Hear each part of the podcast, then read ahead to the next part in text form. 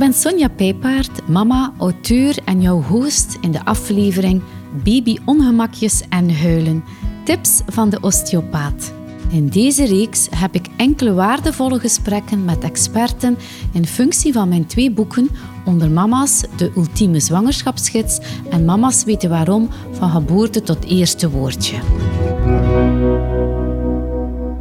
Dag Anja, welkom bij de Onder Mama's podcast. Dag Sonja, dankjewel uh, om mij uit te nodigen. Jij bent zelf mama van drie kinderen en jij werkt inmiddels al ruim 20 jaar dagelijks met baby's en jonge kindjes als osteopaat. Kan je hier wat meer over vertellen, Anja? Ja, ik ben in 97 afgestudeerd als uh, osteopaat en eigenlijk al heel snel uh, wist ik dat ik iets met kinderen wilde gaan doen.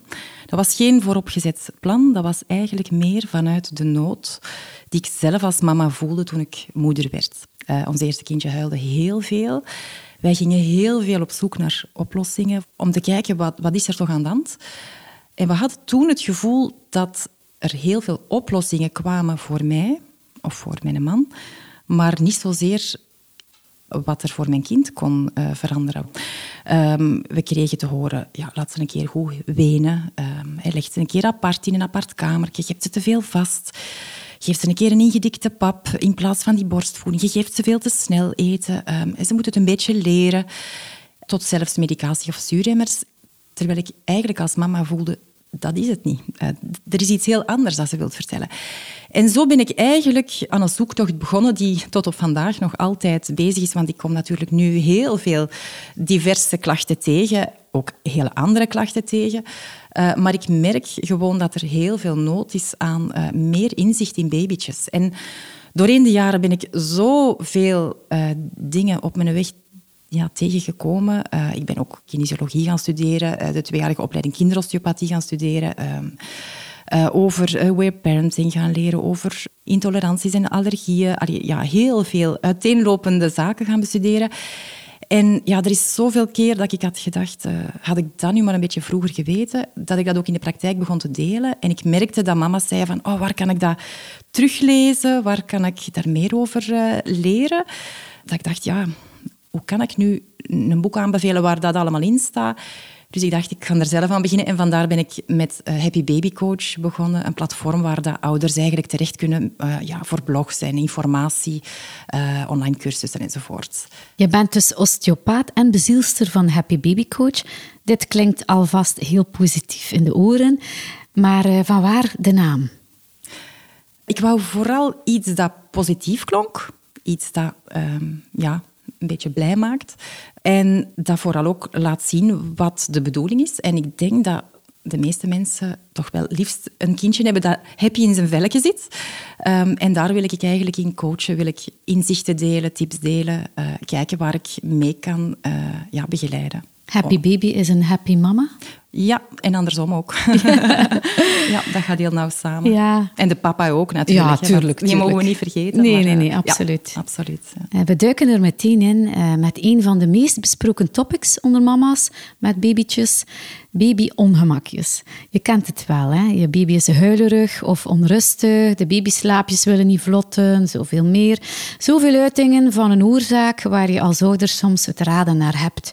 En een baby kan nog niet praten, uh, maar toch kan hij of zij via zijn lichaamstaal en manier van huilen vaak heel goed aangeven wat er scheelt. Maar hoe raak je hier als ouder wegwijs in? In het begin, als je net mama of net papa zei, dan lijken al die huiltjes op elkaar. Hè. Dan denk je van, ja, die baby krijst gewoon, ik krijg hem niet stil, wat is er nu?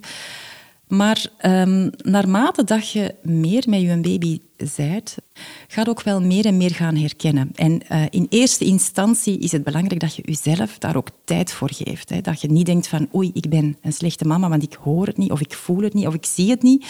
Maar door veel met je babytje bezig te zijn, er heel uh, dichtbij te blijven, dag en nacht eigenlijk, um, ga je ook wel meer en meer je kind leren kennen. En kinderen kunnen uh, zeker in het begin geven ze signalen af. Hè, niet als ze al aan het krijsen zijn, want dan zijn ze er al een beetje over. Maar um, als een kind bijvoorbeeld hongerig is, dan gaat dat al kleine signalen beginnen geven. Hè. Dat gaat smakken met de lipjes, dat gaat beginnen zoeken, dat gaat beginnen zoeken naar de bron van voeding, dat gaat met de tong beginnen werken. En ook de huiltjes gaan anders klinken. Ze gaan huiltjes aanzetten met de tong bijvoorbeeld. Hè. Nee of ne, hè. Zo, die, die meer gluteale klankje als je daar natuurlijk die, dat niet herkent en een baby begint meer en meer hongerig te worden, dan gaat hij natuurlijk harder wenen en dan wordt het onduidelijker. En zo is er eigenlijk voor elke, ehm, ja, elk signaal, elk ongemak, elke behoefte, zijn er wel dingen die je kan herkennen. Je kan eh, een gratis videocursus downloaden op eh, de website van Happy Baby Coach als je dat graag in video ziet. Want ik kan dat hier nu nadoen, maar ik ben natuurlijk een volwassene.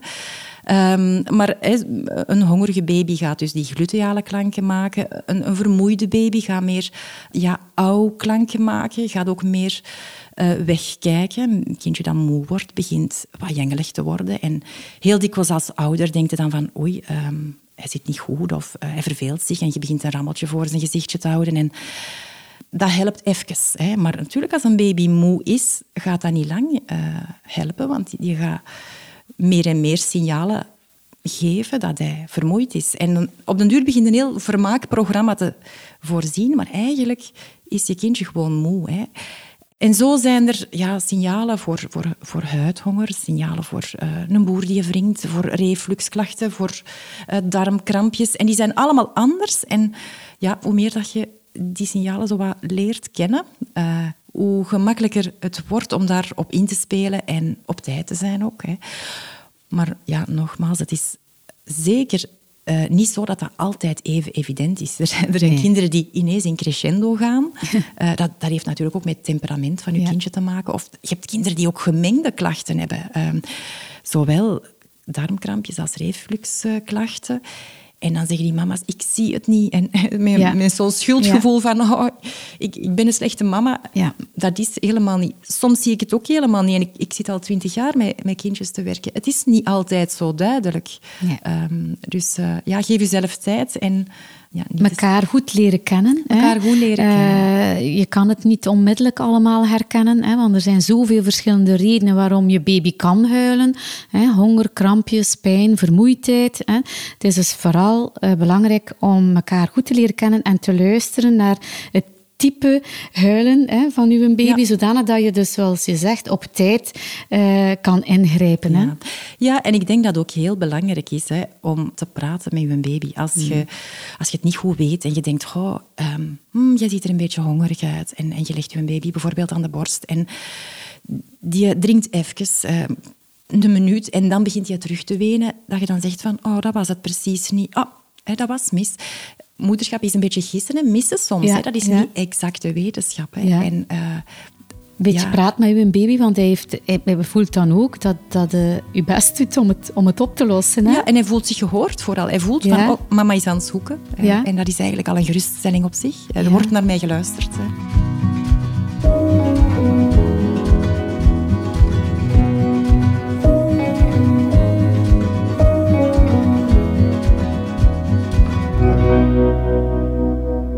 Huilen is voor baby's vaak de meest logische manier om emoties uh, te uiten. Hè. Maar dus we, we, mogen niet denken dat huilen uh, echt een alarm of een noodsignaal is. Soms is het ook wel een keer uh, iets anders dat een baby ons wil vertellen. Hè. Ja, ja, ja, natuurlijk.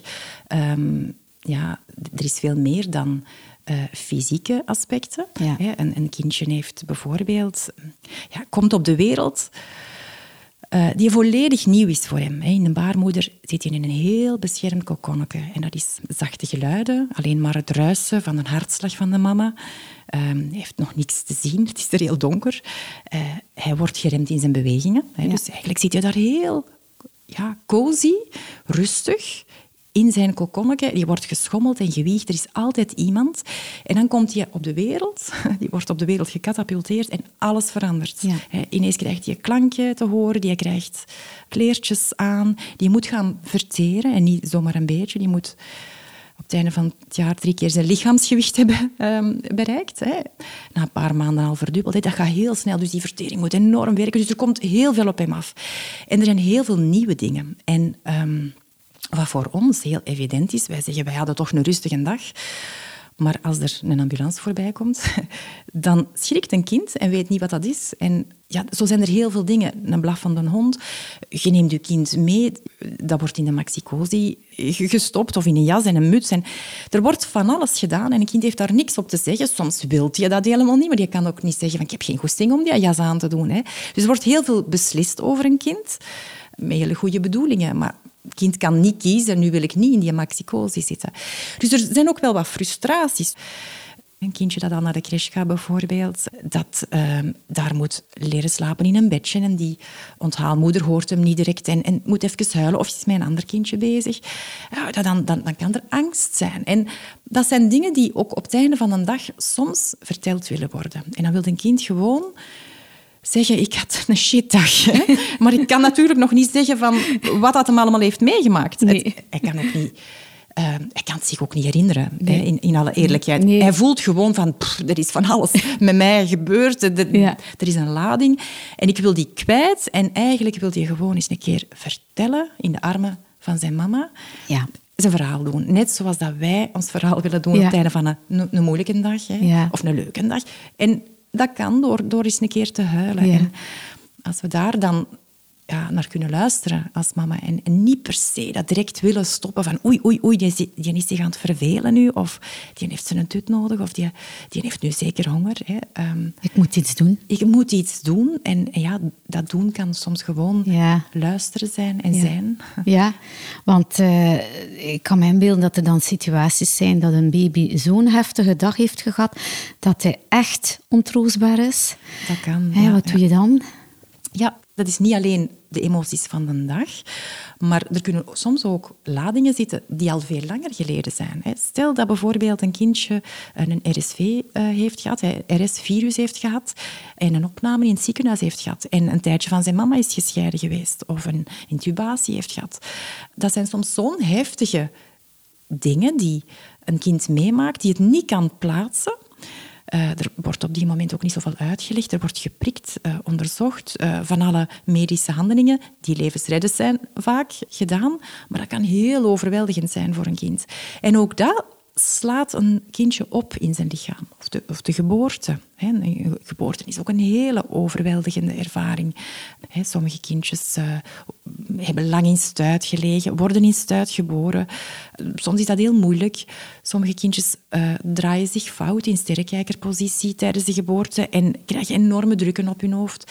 Er zijn soms kunstmatige verlossingen nodig, een zuiger of, of uh, er wordt meegeduwd op de buik. Een geboorte kan een hele bekrachtigende ervaring zijn, maar kan ook een hele overweldigende ervaring zijn. En afhankelijk van wat een kindje uh, heeft doorgemaakt, kan ook daar een lading opgeslagen ja. zijn in het lichaam. Dat dan een keer overweldigend naar buiten komt, of dat moet, komt, naar buiten moet. Absoluut, dat komt heel overweldigend naar buiten. Uh, we zien dat ook hè, als, als ik met kindjes in de praktijk werk, of andere collega's van mij, en we, we, raken bepaalde regio's aan waar het kindje op het moment van de geboorte bijvoorbeeld net heel veel druk heeft gehad. Heel vaak is dat het hoofdje of de schoudertjes of, of het heiligbeen. Of... En we raken dat aan en we gaan ook met onze intentie naar de geboorte. Dan zien we vaak dat die lading vrijkomt. Dat een kind teruggaat naar dat moment waar het zo'n overweldigende angst heeft meegemaakt, dat het die echt wil vertellen. En dan is het ongelooflijk belangrijk dat ouders dat ook weten. Dat ouders weten van, kijk, ik ben uw kindje niet aan het pijn doen. Ik ben wel samen met uw kindje naar een moeilijk moment aan teruggaan. En hij wil erover vertellen. En heeft het heel hard nodig dat we daar niet in panikeren, want dan gaan we mee een dieperik in. Eh, en dan heeft hem eigenlijk geen reddingsboei om zich aan vast te grijpen. Eh, maar dat we gewoon eigenlijk die, die draagkracht geven om te zeggen van kijk, je kunt dat, laat het mij maar zien. Dat was heel eng voor u. Dat was ongelooflijk spannend. Wauw. Vertel het maar, schatje. Uh, laat het maar eens een keer zien hoe moeilijk dat, dat was. Dat was spannend, hè? Als, als, als de dokter iets op je hoofd zette en u naar buiten trok en jij wist helemaal niet wat er gebeurde en dat deed pijn. Ja, vertel het maar, ik luister. Hè. En nu zit ik dat allemaal in woorden ja, te zeggen. Ja. We moeten dat allemaal niet zeggen, want als dat kindje aan het huilen is, dan moet het er al bijna over roepen. Dat is niet de bedoeling. Hè. De bedoeling is dat je die intentie hebt van... Wow, ik ben er voor u, vertel het maar. Hè. Gelijk dat je naar een vriend luistert die je komt vertellen, ik heb iets verschrikkelijk meegemaakt. Want je, je kan dan uh, bijvoorbeeld het geboorteproces opnieuw laten meemaken voor die baby? Of, of, Dat kan. Vaak doen ze dat gewoon al zelf. Hè. Ja. Um, ja. ouders vertellen soms ook. Hè. Mijn kind overstrekt op een heel rare manier als je huilt. Hè. Ah, ja. um, enerzijds is dat vaak een reflex die blijft hangen, hè, tonische labyrinthreflex of een asymmetrische tonische nekreflex. Dat zijn reflexen die een kind gebruikt om geboren te worden. Um, maar heel vaak, als het op dat moment dat hij die speeldraai aan het maken was, moeilijk ging, dan kan die ook blijven hangen in bepaalde reflexen. Of kan die een blokkade oplopen. En dan zie je ook vaak dat als een kind heel moe wordt en ja, eigenlijk begint uh, naar een ontspanning toe te gaan, dat die lading nog in de weg zit om naar een goede ontspanning te gaan en dat hij dan gaat willen vertellen, er zit hier nog iets. En dat is eigenlijk een, een, een, een dieperliggende laag die naar boven komt. Uh, een, ja, noem het traumatische gebeurtenis die verteld wil worden. En dat is heel lastig, want een kind weet dat eigenlijk niet meer met zijn geheugen van ik heb vastgezeten in het geboortekanaal. Die voelt wel, als je die zijn pyjama kan aandoen en over zijn hoofd trekt... Het is, is gewoon verschrikkelijk. Ik, ik, ik, ben bang. Niet nog eens. Hè. Of als je zijn haartjes wilt wassen en, en, en de shampoo over zijn uh, hoofdje aan het uh, wrijven, zei, dat je zegt, nee, niet nog eens een keer. Dus er is iets in zijn lichaam dat zegt, ah, dit herken ik. En de vorige keer was het niet tof. en het was verschrikkelijk.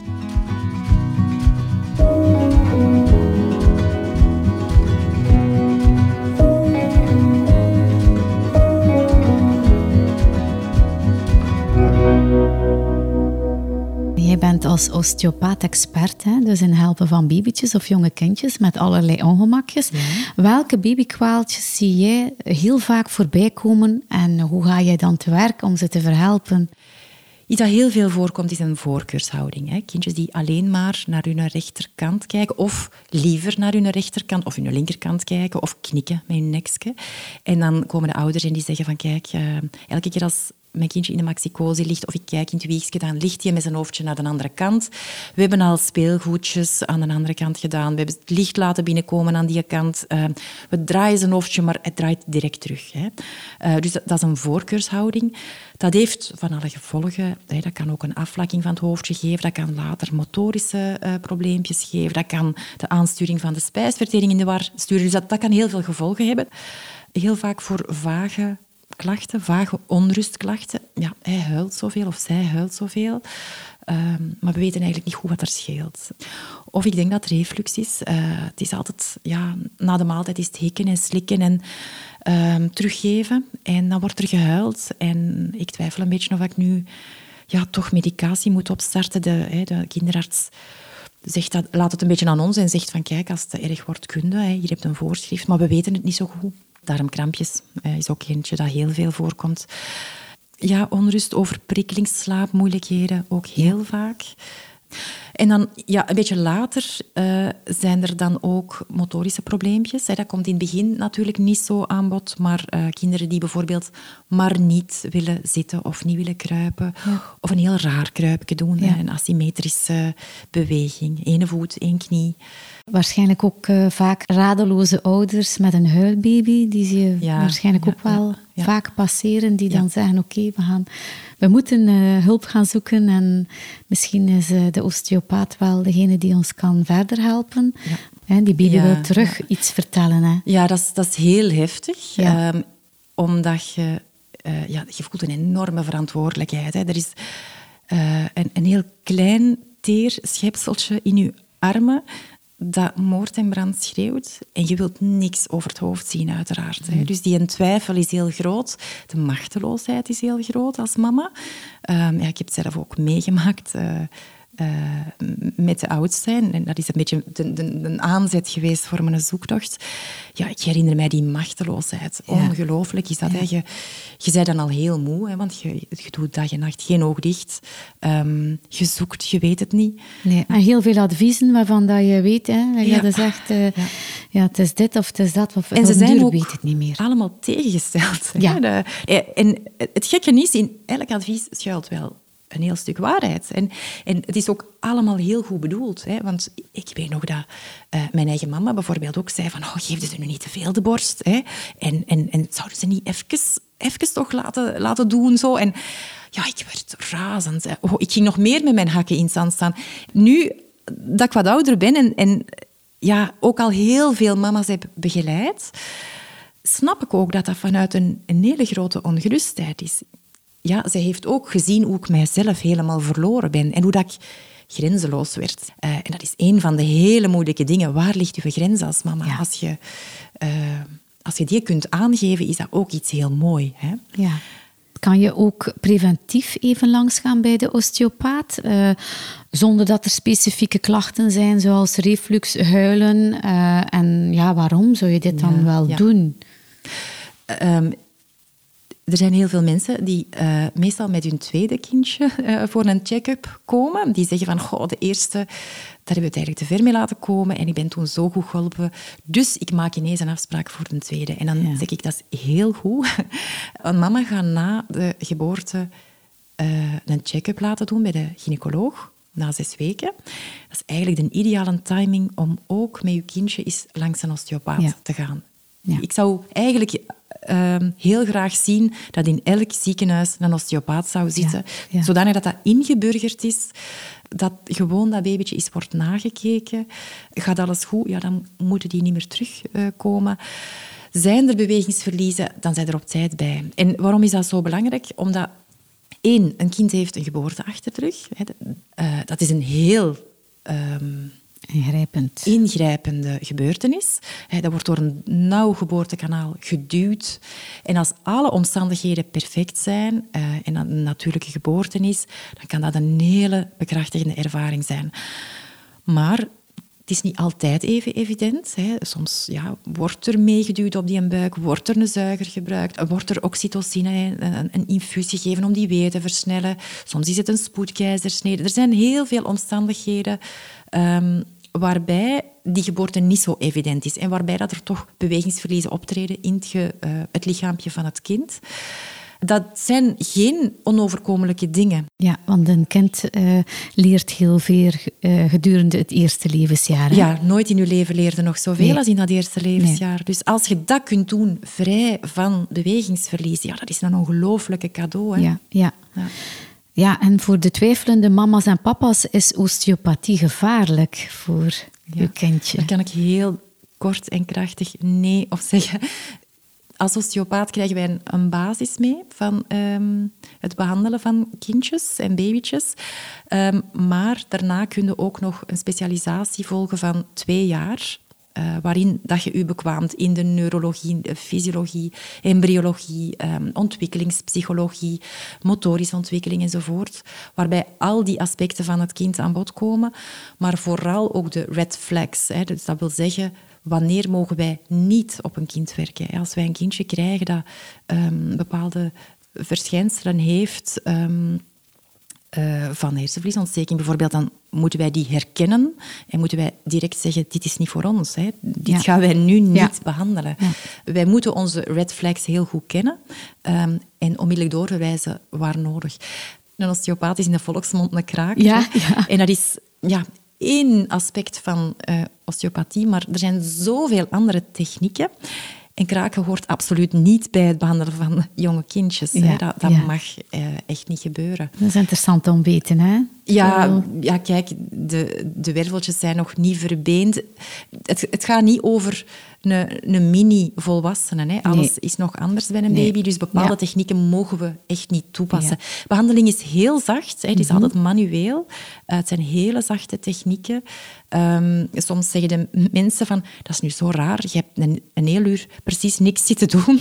je handen op mijn kind gelegd en er is zoveel veranderd. Ja, hè. Of, of, er is zoveel vrijgekomen. Of, uh, dus het is heel zacht. Ja. Um, Voelt een osteopaat de spanning? Ja, we voelen naar de spanning, naar de vitaliteit, naar de zachtheid of de hardheid in een bot. Hè. Um, en uh, ja, daar waar dat we voelen van die beweeglijkheid is niet optimaal, uh, die circulatie is niet op, optimaal, uh, die darmpjes zijn veel te opgezet. Ja. ja daar gaan we kijken. Hier is ja. nood aan ja, behandeling en dan gaan we daar werken.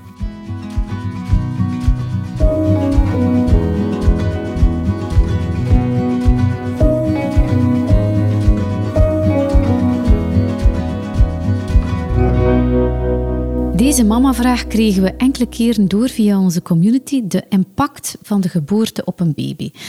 Uiteraard, een lastige bevalling kan soms ook gevolgen hebben voor je baby. Veel huilen, niet lekker in zijn velletje zitten. En de bevalling wordt veelal bekeken vanuit het standpunt van de mama. Hè? Want de mama die wordt eigenlijk na de bevalling heel goed verzorgd of heeft daar ook recht op. Um, zij doet ook het zwaarste werk. Maar uh, zoals jij zegt, de specialisatie van een uh, osteopaat die met baby's en kleine kinderen bezig is, is zich verplaatsen in het hoofd van die baby. Want... Uh, uh, ja, hoe kan je nu eigenlijk uh, herkennen dat dat geboorteproces toch wel vrij heftig is geweest? Ik ga dan nog een volgende vraag stellen daaraan gekoppeld. Hoe lang duurt het vooraleer zo'n geboorteproces, als het wat moeilijker was, verteerd geraakt bij mama en baby? Ik wou wel direct op het uh, een van de eerste dingen ingaan die je zei. Um, het is de mama die vooral het werk doet. Dat zou ik willen tegenspreken, want een baby werkt heel hard. Eigenlijk doet een baby de geboorte. En de mama laat het toe. Dus de baby doet het werk. en pas op, ik ga niet ontkennen. Ik ben ook drie keer bevallen, dus uh, dat, is, dat is werken. Hè. Um, dat toelaten en dat ondergaan hè, is uh, loslaten. En uh, dat gaat met heel veel natuurgeweld gepaard, dat echt overweldigend is. En dat is soms ja, een marathon lopen. Hè. Maar voor die baby is dat echt hetzelfde. Hè. Dat is, um, als je weet, als je gewoon nog maar nadenkt na de geboorte, de eerste maanden, die een baby is na een uurtje max, anderhalf uur, is die doodmoe. Zo'n geboorte duurt uren. En dat is niet dat die een baby heel veel kan slapen ondertussen. Dus die moet werken. Hè. Uh, die moet zich uit dat geboortekanaal werken. Die duwt met zijn beentjes, die duwt zich voort, die wringt met zijn hoofdje, die draait zijn hoofdje. Dus er gebeurt heel veel in dat lichaamje. Wanneer komt dat tot uiting? Ik heb al uh, mensen gezien in de praktijk die bijvoorbeeld komen met een kindje dat heel slecht slaapt op zeven maanden. Hè. En um, die zeggen van ja, de eerste maanden was dat um, eigenlijk een vrij content kindje, maar nu is het slapen een ramp. En waarbij dat ik dat kindje ga onderzoeken en dan eigenlijk voel van ja, er zit eigenlijk toch nog wel iets van de geboorte dat duidelijk verteld wilt worden. Als we dan met de mama dat een beetje uitspitten, want dat is inderdaad niet altijd even duidelijk. Het is niet altijd een verschrikkelijke geboorte geweest. Hè. Um, soms zegt die mama, het was een hele goede bevalling. Maar die had bijvoorbeeld een epidurale verdoving. Um, en dan zegt ze wel, ja, er is wel een moment geweest dat wat stil viel. Ja, dat kan een moment zijn dat die een baby zich ongelooflijk in de steek gelaten heeft gevoeld. Hè. Uh, het valt hier stil, ik voel mijn mama niet meer. Hè, want die epidurale verdoving is natuurlijk ook een beetje die connectie verliezen. Ja. Mama voelt niet meer de pijn. Als je die epidurale verdoving niet hebt, dan uh, voel je bijvoorbeeld van oh, dat zijn hier zo'n rugweeën. Ik, ik moet op mijn zij draaien of ik moet op handen en knieën gaan zitten. Ik moet mij anders houden. En dan zijn eigenlijk in communicatie met je baby. En dat is enerzijds heel confronterend uh, als je dat met de mama dan bespreekt. Van oké, ja, hoe, moet dat voor je babytje gevoeld hebben op die moment? Meestal komen er dan ook tranen. Uh, anderzijds is dat iets wat ik niet kan achterhouden. Omdat als een mama dat begrijpt van haar kindje, gaat ze veel meer begrijpen wat hem gaat vertellen als dat toch nog naar boven komt. Hè. Ja. Het is gewoon heel nodig dat een mama haar kind begrijpt voordat ze die erkenning kan geven. Ja. En als jij dan als mama zegt, oké, ja, ik zie het nu. Dank u wel dat je het mij wilt vertellen en dat je mij genoeg vertrouwt om dit moeilijke verhaal aan mij, met mij te delen. Um, en het is dikwijls met de mama dat het gedeeld wordt, omdat het ook met de mama meegemaakt is. Ja. Dan is dat een van de mooiste dingen die je voor je kind kunt doen. Zo een herstelperiode. Ja. Hè? Hoe ziet die er eh, dan uit? Ja. Uh, dat is heel afhankelijk of dat een baby er klaar voor is, of dat een mama er klaar voor is, hoe heftig het geweest is.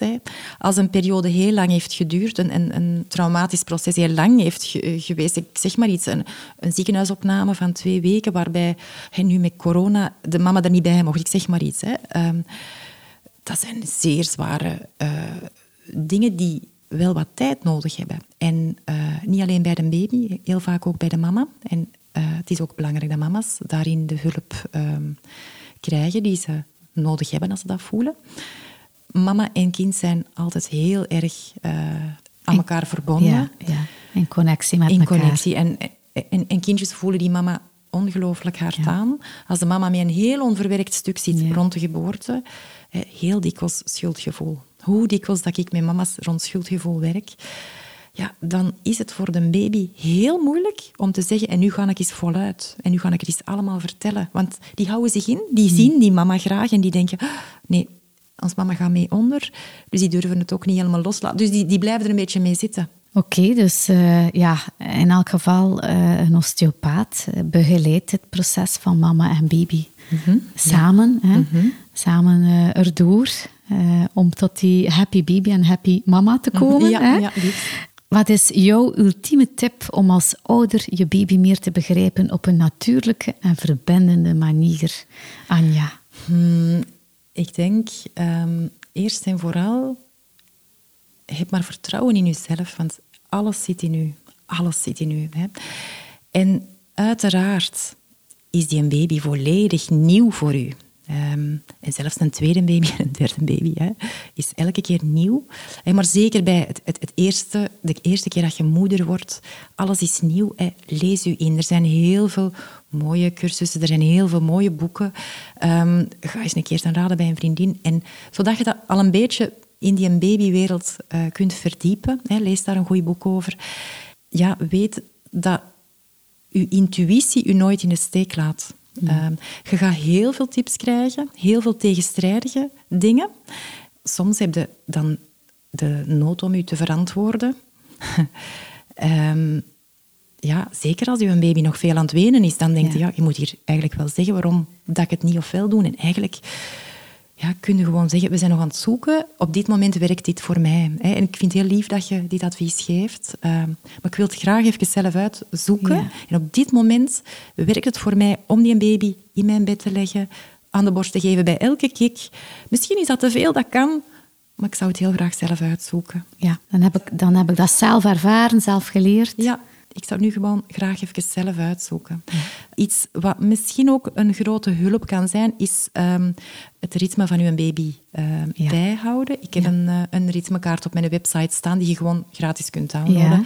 En uh, daar duiden aan uh, wanneer slaapt uw baby, in kleurtjes. Hè. Groen is slapen, oranje is troostbaar huilen, rood is ontroostbaar huilen. een veken is een voeding, een oken is een ontlasting. En als je dat dan zo eens drie dagen in beeld brengt, dan geeft dat jezelf heel veel informatie, waarbij dat sommige mensen, ze moeten dat bij mij in de praktijk altijd op voorhand uh, invullen. Uh, sommige mensen zeggen, goh, voor mij maakte dat eigenlijk al wel wat duidelijk. Uh, eigenlijk valt het toch nog wel mee met huilen. Soms is het geruststellend, soms is het niet geruststellend. Hè. Maar dan kun je ook met die kaart naar een hulpverlener gaan en zeggen, kijk, Misschien uh, zegt die kaart u meer dan mijn verhaal. Hè? Want als je moe bent, al dagen niet geslapen hebt, um, probeer dan nog maar eens te zeggen wanneer dat er juist gehuild werd en hoe lang dat een baby wakker is. En zo. Dat, is dat is heel moeilijk. Hè? Juist. dat is een beetje een objectieve... Ja. Ehm, een meter, een graadmeter of, een, of een, een fotomoment kan je het ook zeggen, noemen. Hè? En dat samen met het verhaal en samen met wat een, wat een baby toont, kan heel veel duidelijk maken. Ja. Krijgt er heel veel informatie Ik kan dan dus, eh, eh, samen uh, met de mama, met de ouders tot, tot ja. inzichten komen. En met de baby uiteraard. Hè. Ja. Na een, uh, een, een warm onderzoek. Ja. ja, uiteraard. Het is een, het is een samenwerking met, met de ouders en met, met de baby om tot de juiste diagnose. En, en... Ja, diagnose stellen wij eigenlijk niet. Hè. De kinderarts of een arts zal een diagnose stellen. wij stellen natuurlijk een, ja, je zou het een osteopathische diagnose kunnen noemen. Je zou kunnen zeggen van oké, we hebben dat gevonden, dat kan die effecten hebben. Ehm, en, uh, maar dat is niet, niet direct een diagnose. Ja, ja. ja. Dankjewel Anja voor dit uh, hartverwarmende gesprek. Ik denk dat we vandaag heel wat mama's gerust konden stellen en een antwoord boden op hun vragen. Hè. Dat is heel graag gedaan. Uh, ja, nogmaals dank dat ik hier mocht komen vertellen. Het was heel fijn. Lieve luisteraar, wil je graag nog meer tips over machtig moederschap? Schrijf je dan in op de website ondermamas.be. Dat is de online community voor mama's in spe en mama's met jonge kinderen. Kom terecht in een warme wereld waar mama's elkaar ontmoeten en wijsheid en ervaringen onderling kunnen delen. Registreer je, praat met andere mama's en lees. Want mama, je staat er niet alleen voor.